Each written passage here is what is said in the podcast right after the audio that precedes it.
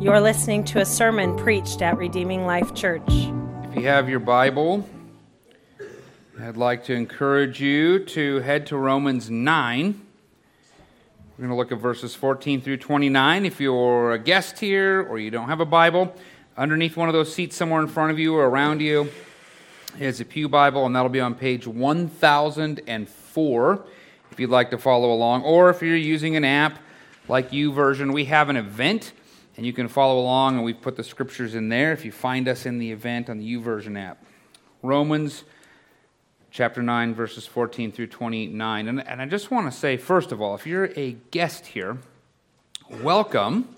I love that you're here, and you've come on possibly the best or the worst Sunday. But for whatever reason, I believe God has drawn you here today, and praise the Lord for that. Um, so I won't make apologies for what's about to happen, but I will encourage that if this is a little rough, come back. We've got Palm Sunday coming, and I'm really excited about that sermon, and Easter coming, and then we're going to spend four weeks in Jude, and then we'll pick Romans back up in Romans 10.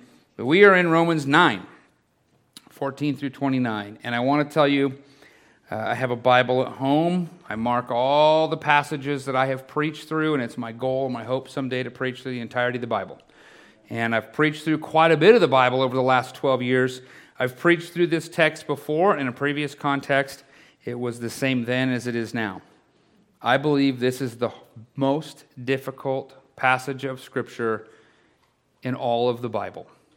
I think it's the hardest to hear, it is the hardest to preach, uh, it is the hardest for us to embrace. But we are not going to skip it. We said we're going through the book of Romans, so we've now come to what I find to be the most difficult. It's more difficult than preaching through the book of Revelation. It's more difficult than Ezekiel. It's more difficult than Daniel's weird visions.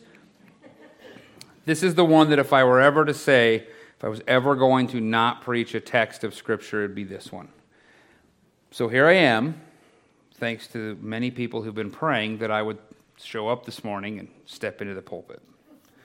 Let's go ahead and read this text together Romans 9, starting in verse 14. And also, I want to let you know there is a change between.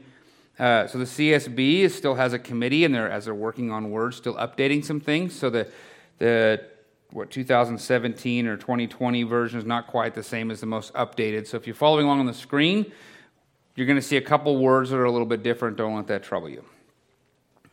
All right. Lord help us. Romans 9, verse 14. What should we say then? Is there injustice with God? Absolutely not. For he tells Moses, I will show mercy to whom I will show mercy, and I will have compassion on whom I will have compassion. So then, it does not depend on human will or effort, but on God who shows mercy. For the scripture tells Pharaoh, I raised you up for this reason, so that I may display my power in you, and that my name might be proclaimed in the whole earth. So then, he has mercy on whom he wants to have mercy, and he hardens whom he wants to harden. You will say to me, Therefore, why then does he still find fault? For who can resist his will? But who are you? A mere man to talk back to God? Will what is formed say to the one who formed it, Why did you make me like this? Or has the potter no right over the clay to make from the same lump one piece of pottery for honor and another for dishonor? And what if God, wanting to display his wrath and make his power known, endured with much patience object of wrath prepared for destruction? And what if he did this to make known the riches of his glory on objects of mercy that he prepared beforehand for glory on us, the ones he also called, not only from the Jews, but also from the Gentiles? As it also says in Hosea, I will call not my people, my people, and she who is unloved, beloved. And it will be in the place where they were told, you are not my people. There they will be called sons of the living God. But Isaiah cries out concerning Israel Though the number of Israelites is like the sand of the sea, only a remnant will be saved. since the Lord will execute his sentence completely and decisively on the earth. And just as Isaiah predicted, the Lord, if the Lord of hosts had not left us offspring, we would have been like Sodom and we would have been like Gomorrah. Father, as we walk through your scripture here, your word to us, help us to see what it is that you have for us this morning. Help us to see your word. Help us to embrace it. Help us to understand it. And God, above all, help us to trust you. And Lord, help me to preach it. And preach it correctly and straight. In Jesus' name, amen. Okay, so what we just read is, is hard to hear. What this text is doing is putting us to the test. Do you realize? It is testing us. Do we really trust God? Do we really believe God? How we respond to, to passages like Romans 9 here exposes whether we pass the test or not. What we just read is Paul's inspired by God anticipated response to how he thinks his readers are going to react to the previous text that he just said. He quoted God in verse 15. We dealt with it a little bit last week. He said, I have loved Jacob, but I hated Esau. That statement originally comes from the prophet Malachi to Israel, Malachi 1 1 through 3. And now Paul is quoting that statement and using it as evidence to say that nothing that Jacob or Esau did before they were born, or in history past, or in their future choices could influence God to choose who he chooses. Now, some readers take offense to that idea. They don't like the idea that God would choose some people rather than others, that God would choose the Israelites rather than the Canaanites, that God would choose Jacob rather than Esau. They're offended by that thought.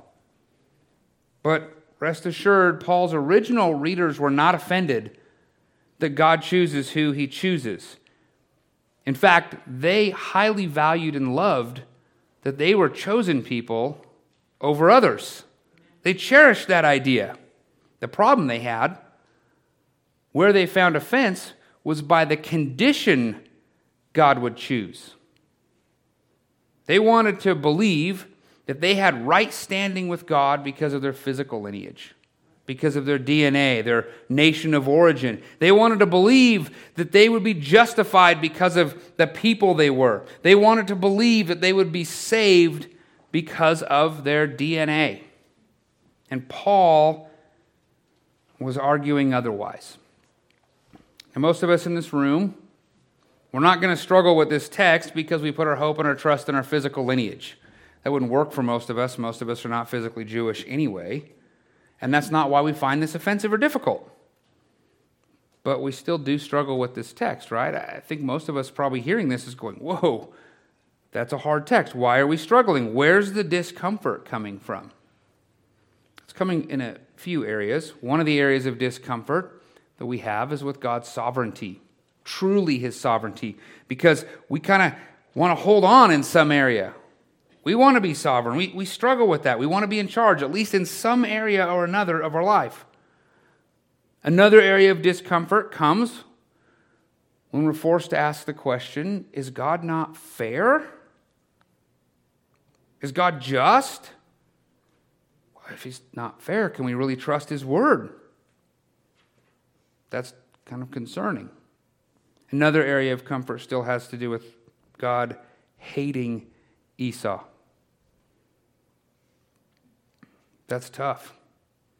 It says right here, God hated somebody. It says it in the Old Testament and it says it in the New Testament. Interestingly, nobody ever has a problem with God loving sneaky, conniving Jacob. Nobody ever calls that out. I think it's because we know we might be sneaky and conniving. How great to be loved, how terrible to be hated. We don't like hearing that God might hate somebody. But that echoes Psalm 11:5. The Lord examines the righteous, but he hates the wicked and those who love violence. The Bible in multiple places has now said God hates somebody. We don't like that. It's concerning. None of this is easy stuff. It takes time to, to chew on and to think about. It's weighty. But praise the Lord for the gospel of Jesus Christ. That faith comes, or excuse me, that salvation comes by faith in Jesus Christ and not fully grasping all the precepts of what God has said to us, but faith in Christ. And praise the Lord for the Holy Spirit who helps us to, to chew on these meaty things and to wrestle through the difficult things. Praise the Lord that we are not alone in this, that we have God Himself to help us in these meaty matters. When we read these hard things in Scripture, I think we find ourselves in our flesh doing battle with God's Word. I don't want that. I don't want to read that. Maybe we should just skip that this week. But in the end, what this text is doing is it's God speaking to us, asking us to trust Him and to submit to His word and His instruction for us. And that's exactly what we are faced with this morning. None of you are going to be able to walk out of here without having to face the question Will I trust this? That's what we're up against this morning. So, guests, welcome. We take the Bible very seriously here. Uh, enjoy. So Paul handles his readers' objections in two parts. All right, he, he, he basically asks questions back to the reader, or he, he states a question the reader might be asking, and then he deals with it that way. Now, Paul is the human author, God is the inspiration and the divine author. And so, in a way, let us look at this as if we are the ones here objecting to what we're reading and hearing back from God what he has to say about it. I'm going to take these in turn, just each question. We'll start with Romans 9, 14 through 18. Let's read that one again. What should we say then? Remember, we just heard God chooses, He, he loves Jacob, He hated Esau. Uh, it's not through physical lineage, it's through faith and trust in God. What shall we say then? Is there injustice with God? Absolutely not. For he tells Moses, I will show mercy to whom I will show mercy, and I will have compassion on whom I will have compassion. So then, it does not depend on human will or effort, but on God who shows mercy. For the scripture tells Pharaoh, I raised you up for this reason, so that I may display my power in you, and that my name may be proclaimed in the whole earth. So then, he has mercy on whom he wants to have mercy, and he hardens whom he wants to harden. That's tough stuff. And when we read Romans 9, when we read God chooses who he chooses, and we say, that's so unfair, God, we're responding just like the people Paul is assuming. You want to find yourself anywhere in the Bible? It's probably right here. That's so unfair, God.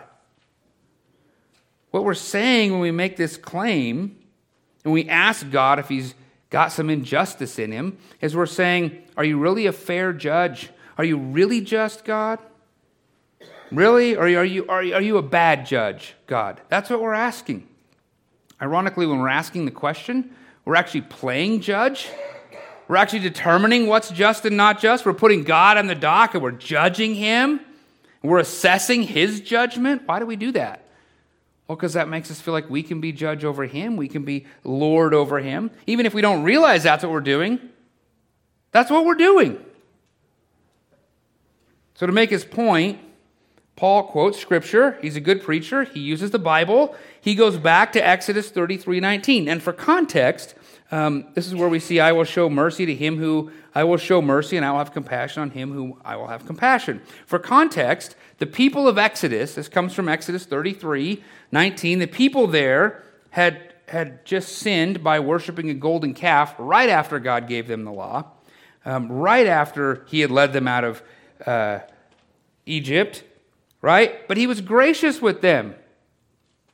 he didn't destroy them right there on the spot. Then God told Moses instead of going before them, he's now going to send an angel before the people to drive out their enemies and the people and the, the lands, because he says if he himself were to go, he says, I, I might end up destroying the people on the way. Exodus 33 5 says, For the Lord said to Moses, Tell the Israelites, you are a stiff necked people. If I went up with you for a single moment, I would destroy you. That's some serious business, right? So Moses is like, Ugh. sets up a tent outside the camp, probably for the people's safety. He sets up a tent outside the camp, away from the people. And that's where Moses would meet with God, and he would serve as an intermediary. And while he went into the tent, all the people would see this giant cloud pillar poof, come down and cover the entrance of the tent. And while that was happening, they'd all stand outside of their tents and they would all watch the proceedings all day long, however long it took, and they would stand and they'd worship and they'd bow and they'd worship and they'd stand and they'd worship. And no doubt this was serious business.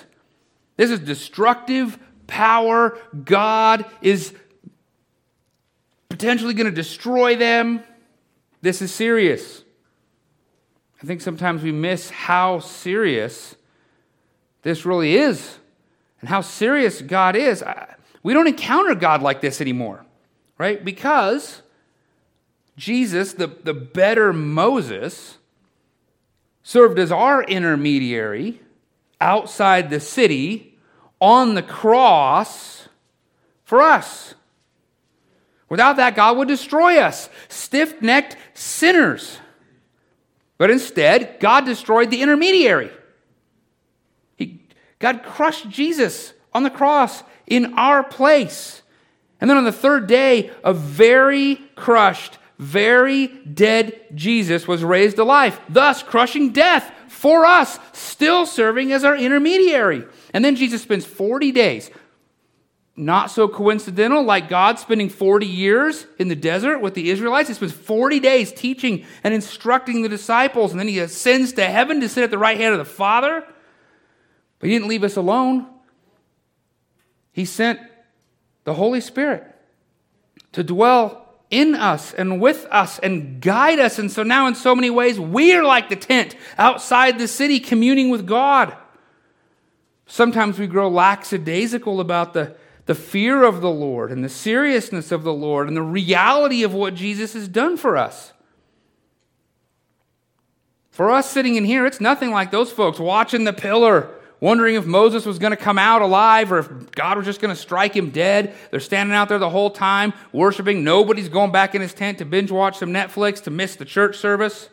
Right? It was serious. They didn't miss the seriousness of it. And meanwhile, back in the tent, while Moses was meeting with God, Moses told God he didn't want to go to the promised land if God wasn't going. And that sounds really nice, like, wow, I only want to be where you are, God. But then he kind of accused God of not telling Moses the whole plan because he hadn't told him the name of the angel that was going to lead him out.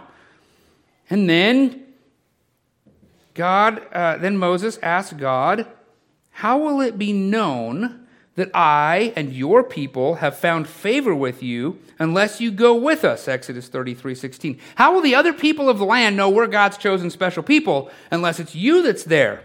And he was kind of pushing God to do what Moses thought was best. Moses was kind of trying to manipulate God to do what Moses wanted. And then Moses asked God to show him God's glory, which, by the way, nobody saw God's glory and lived. So this is some bold stuff, Moses. Like you are flirting with some serious danger here.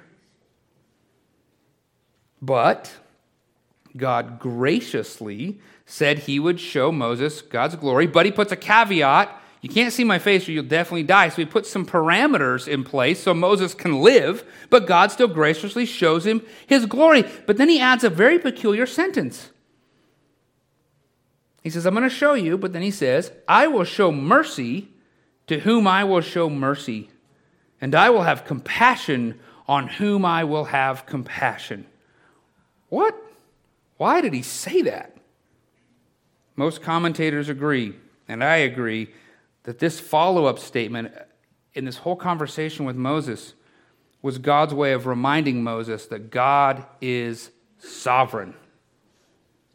Moses was in no position to be calling the shots here. God was saying, I'm going to do this, but you better remember who I am, you mere man. Right? God does what God does on God's terms and nobody else's. Now, Paul took that line and he quotes it here in Romans 9:15. Why? To remind us of God's sovereignty. He chooses who he loves. He chooses who he saves. And we don't. God does what God does, regardless of what we think of it, regardless of we want it to be.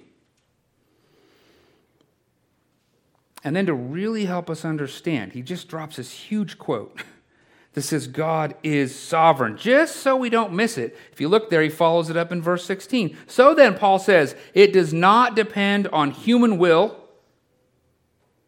not free will or otherwise, not your desires, not anybody else's desires. It does not depend on human will or effort, but on God who shows mercy. What is it referring to? Who he shows mercy to. What is he talking about being gracious and showing mercy? To whom he loves Jacob, who he hated Esau, his choice. Is God unfair? God shows mercy to whom God shows mercy. So the only factor about who is a child of God is based on who God shows mercy to. There's no other factors. My wife and I recently rewatched The West Wing. I don't know if any of you watched that series a while back. Great series, good stuff. We rewatched The West Wing, and in the very last season, um, there's some spoiler alerts here, but if you haven't seen it by now, whatever. Toby Ziegler, who was on the president's staff in the show, um, he leaked some classified information in an effort to save some NASA astronauts who were endangered. Uh, there was a lot of debate going on, and he knew there was some info that, if it was known, could maybe save these astronauts' lives. It, unfortunately, in the process, he broke some major classified laws. Okay, he, he did the wrong thing. And he ends up going to prison. On the last day of President Bartlet's presidency, uh, no business left to do. They're just going to show up, and the new president's going to be sworn in. Toby Ziegler's pardon paperwork is sitting on the president's desk. All the other pardon cases have been heard. All the other work has been done. There's nothing left to do, but President Bartlet is trying to make this determination if he's going to pardon his dear friend, Toby, for the crimes that he committed. Other staff members have come and they've tried to convince President Bartlet to pardon Toby. But it's not their decision. It's not their signature on the paperwork, and he reminds them of that. It wasn't even up to Toby if the president would pardon him. In fact, Toby didn't even know that there was pardon paperwork submitted on his behalf. He didn't know. A different staffer probably did it. He was unaware. And even if he did know, his personality was such that if other people who had done the exact same thing were being pardoned, he would have said they did the crime, they should do the time. So Toby, already in his own conscience and already in the things he's said, has already made it clear that he wouldn't choose to pardon Toby Ziegler. But all this was up to President Bartlet. It was his choice and his alone as the president. He would either show mercy to Toby or he wouldn't. And it wasn't even an issue there of what is fair. The president has some different parameters than God has, doesn't he? Fair is those who have done wrong get punished. Romans 3:23 says all have sinned and fallen short of the glory of God. Everybody. All of us have done, done wrong. We're all indicted. The punishment, Romans 6:23 says, is death. We're all sitting under a death sentence. We're all guilty on death row. But God doesn't sit there with pardon paperwork on his desk. He's not trying to go back and forth trying to decide because if he signs pardon paperwork, he's saying the person did wrong, yes, the person is guilty, yes, but there will be no punishment as previously decreed. The law won't stand. If God just pardoned our crimes, like President Bartlet, pardoned Toby's crimes, he'd be a bad judge. He cannot just turn a blind eye to sin. He can't do it. Instead, in His grace, He punished His one and only Son, Jesus Christ, in our place. Punishment was paid. The sinner was punished, not pardoned. God, in His mercy and grace, allowed our sin, our sentence, to be imputed on Jesus. And now He who knew no sin was made to be sin. And He was crushed on the cross under it. And then Jesus, in His mercy and grace, allows His righteousness to be imparted onto us. It's imputed righteousness, which allows us to be saved. This is gracious mercy. But it's God and His sovereignty who chooses who gets this mercy, who gets this fantastic, wonderful blessing. God calls the shots, not us. Okay, now, right now, some of you, kind of there in your seat, you're kind of cheering, like, yeah, this, yeah, yeah. Others of you are mentally writing an email to me about how you hate this sermon. And then most of you were like, can we just change the subject? Please, can we? This is like the awkward moment at a dinner party when somebody brings up politics, religion, money. Like, oh, this is so awkward. Once in a while, I get people who come to me and they, um, they come and say, oh, when are we going to get to the meat? I mean, I know we're dealing with the milk, but when are we going to get to the meat? When are you going to preach the meat? When are you going to do this? We got to get to the meat. And my new answer for them is going to be to say, why don't you just spend the next three months meditating on Romans 9? You're welcome. like, ah. Now here's the kicker Paul doesn't let up. Paul comes to another point to make his case. He doesn't let up, so I'm not going to let up. He has another example. I realize this is meaty. I realize this is big boy pants stuff. His next example is Pharaoh. So now he quotes from Exodus 9:16, where he says that God said to Pharaoh, "I raised you up, Pharaoh, for this reason, so that I may display my power in you and that my name might be proclaimed in the whole earth." Pharaoh was a lost person. Pharaoh did not have faith in Jesus Christ, faith in God at all. In fact, he was against God. So, starting position of this Pharaoh was a lost person. But then God took this unsaved person and God abundantly blessed him. He gave him wealth and power that he'd raise up through these ranks, that he'd be born in this place in this way. He gave Pharaoh the strongest army on the face of the planet. He allowed Pharaoh to enslave the Israelite people. He allowed Pharaoh to kill all the male born children, except Moses escaped in the basket. Praise the Lord. He raised up Pharaoh to be the most powerful person on earth so that when God took out Pharaoh, there would be no doubt how powerful God is. No doubt. And when it was over, Pharaoh was still an unsafe person. From his perspective, nothing really changed, did it? We don't like this, but that's what's here in God's Word. Later, God would use a wicked nation, the nation of Babylon, to help correct, rebuke, and train his people.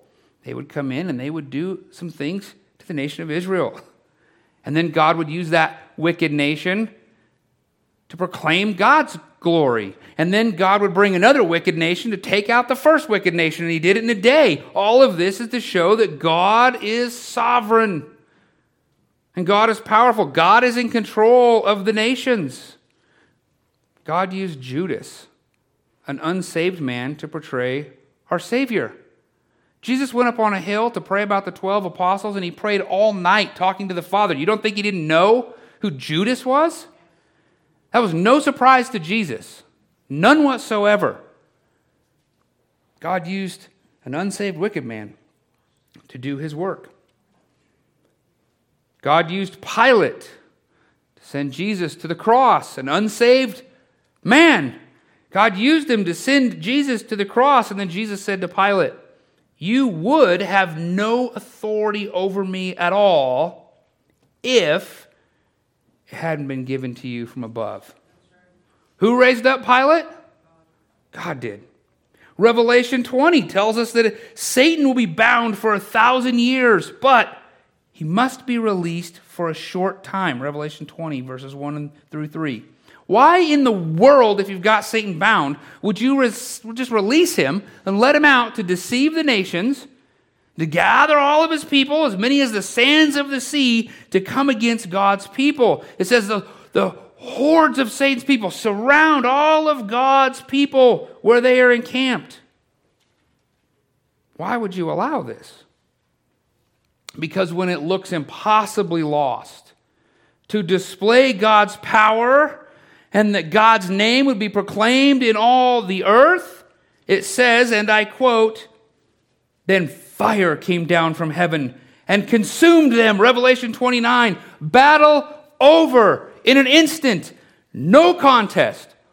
All glory to God and God alone. This is the God who's now asking us to trust Him. This God, this all powerful God who is sovereign over nations and over people and over all things. Okay. Probably um, I've used enough time on the first point. The first question, remember, is God unjust? And the answer God is sovereign. God does what God does. God is not unjust. He shows mercy to whom He shows mercy. He shows compassion to whom he shows compassion. No, he's not unjust. Now let's look at verse 19. You will say to me, here's another rejection, ready? Why then does he, God, still find fault? For who can resist his will? Why does he still find fault? We ask this this way today if it's God's choice who he loves, if it's God's choice who he saves, how can God still hold sinners accountable to their sin? How can he do that? I've heard that before. I've said that before. Right? I, have worked myself. Wait a minute. Wait a second. But did you notice something? God did not answer the question. He didn't answer that question. You know why? He already answered it in question number one. He's not going to answer it again. He doesn't need to. He just said, I'm sovereign. He just said, I do what I do by my choice.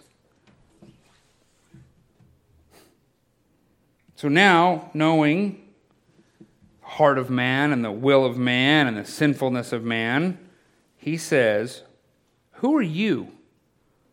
a mere man to talk back to God. Or am I say, Who are you? A human to talk back to God. If we're asking the second question, then it says we didn't learn from the first.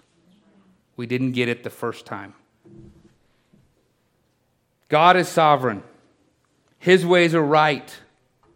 God does what God does. And the point of this is he's asking us if we will trust him. So it reminds me of God's encounter with Job. Ladies, by the way, um, in our morning 9:30 class that's starting up on April 16th, my wife is going to lead uh, a women's study through Job, and she and I are going through that right now, and it is hard and it is outstanding. And I am blessed by it, and I would encourage that you sign up for it and be blessed by it. Dudes, you're out of luck this quarter, but maybe we'll do the Job study next quarter. I don't know. Otherwise, you can be in one of the other classes that are sign ups around the hall. Anyway, God encounters Job, and it's like this Job 720.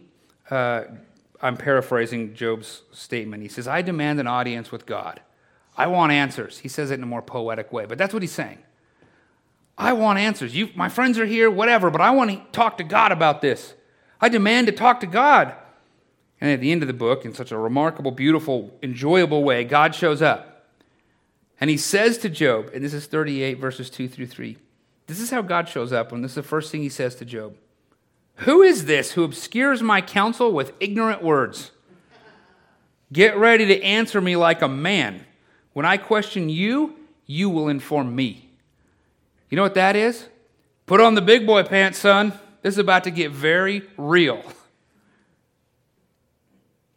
And then God asks 54 questions of Job about Job's world, about Job's reality, about our world. It's really about our reality, and Job can't answer any of them, which, by the way, we couldn't either. They're like, Where were you when I created this stuff? What do you know about where lightning strikes? What do you know about where the snow is stored for times of war? I mean, this is a huge deal. Did you put the power into the horse and his rider? I mean, like, it's awesome stuff, right? Tell me, Job, if you can. It's that moment. Which I think some of us have had that moment with our children when they mouth off. Then it gets to Job 40, verse 2, and God asks Job, Will the one who contends with the Almighty correct him?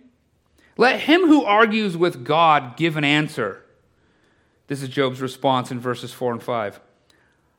I am so insignificant. How do I answer you? Uh, I place my hand over my mouth. I have spoken once, and I will not reply twice, but now I can add nothing. So I think Job learned his lesson, but that didn't stop God from asking him 19 more questions and then dropping a volley of other remarkable information that Job needed to learn. And then when it's all over, Job humbly responds Surely I spoke about things I did not understand, things too wondrous for me to know. That should be our response when we encounter God with a haughty attitude. Job was humbled. Job was righteous. Job learned the same point I hope we're learning this morning. God is sovereign. God's in control. God does what God does. God knows best. And God is asking us to trust Him. Now, there's something else I want you to see about God here. I don't think Paul makes it as clear because Paul's going to go on for another couple chapters. So I'm going to jump ahead a little bit. But I think this morning we need to see this. First, God did not have to answer Job. He did not have to answer him, but he did. He knelt down and said, Dear child, let me show you something. He did not have to bless Job after all the stuff happened to Job. After all that Job went through, God didn't owe Job anything. He didn't have to bless him, but he did. God didn't have to show Moses his glory. God didn't have to explain what God was going to do, getting him to the promised land. But he did. God did not have to show mercy to the people of Israel when they gave up on God and worshiped the golden calf. He was under no obligation to even keep them alive, let alone show them mercy and blessing and grace. But he did. God did not have to show us mercy by sending his son to die for us. But he did, even when we were his enemies, his arch enemies, hating God. He didn't have to send Jesus to face that, but he did. God doesn't have to show us mercy and compassion, forgiving us every single time we give up on him and we run to our own golden calves. We do every day. Every time we sin, every time we push God away, and He just gently, graciously brings us back, forgives us, brings others around us, guides us, directs us, continues to love us, even when basically we've given Him the bird over and over and over again. He doesn't have to forgive us, but He does. He doesn't have to answer our objections when we struggle with His Word. He could be like the parent that says, Because I said so. He doesn't have to help us when we struggle, but He does. If you're struggling, talk with Him. Confess it. Say, God, I struggle with this. Help me see it. Help me understand it. Help me chew the big, meaty pieces that my teeth aren't sharp enough yet to get through. Help me. And He will. Because He's gracious. He will show mercy on you, He will have compassion on you. If you want to know God, if you want to understand His Word, if you want to have Him, you will. Because He chose to show you mercy and grace. Well, how do, how do I know? How do I know He chose me? How do I know I'm not one of those over there? Because if you want to know God, He chose you. Because those who are against God, who hate Him, they want to have nothing to do with Him. They reject Him at every turn. They keep Him at arm's distance always. If you want to know God, it's because God is drawing you to Him. If you're nervous that you might not be His, ask yourself this question Do I want Jesus, who Jesus says He is, on Jesus' terms? And if the answer is yes, then you have Him. In fact, if the answer is yes, I want Jesus, I want to know him on his terms. I want to follow him. That's what it means to be a Christian. That's what it means to be saved. And you can say to Jesus right now, That's what I want. And he will have mercy and compassion on you. Even if you're a stiff necked sinner who he will have to forgive every day, over and over and over again for the rest of your life, he'll do it. Because he chooses whom he loves, and he will love you. And if you want him, you have him. Our God is compassionate and merciful. It says so. And our God will show compassion on whom he will show compassion. And he will show mercy on whom he will show mercy because he's sovereign and he does what he does. That's what his word says. So now, the only question for us in this moment, right now, for you and for me, whether you don't profess to be a Christian, whether you've been a Christian as long as you can possibly remember, the only question facing us right now is will you trust him and take him at his word? Let's pray.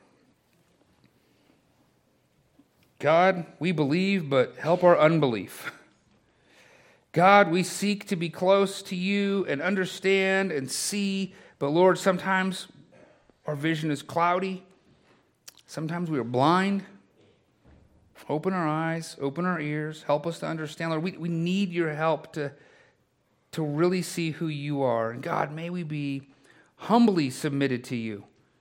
May we give up all of our desires to run our own kingdom and to be sovereign and to call all the shots. And may we just simply hear from you, recognize your voice, and follow you faithfully.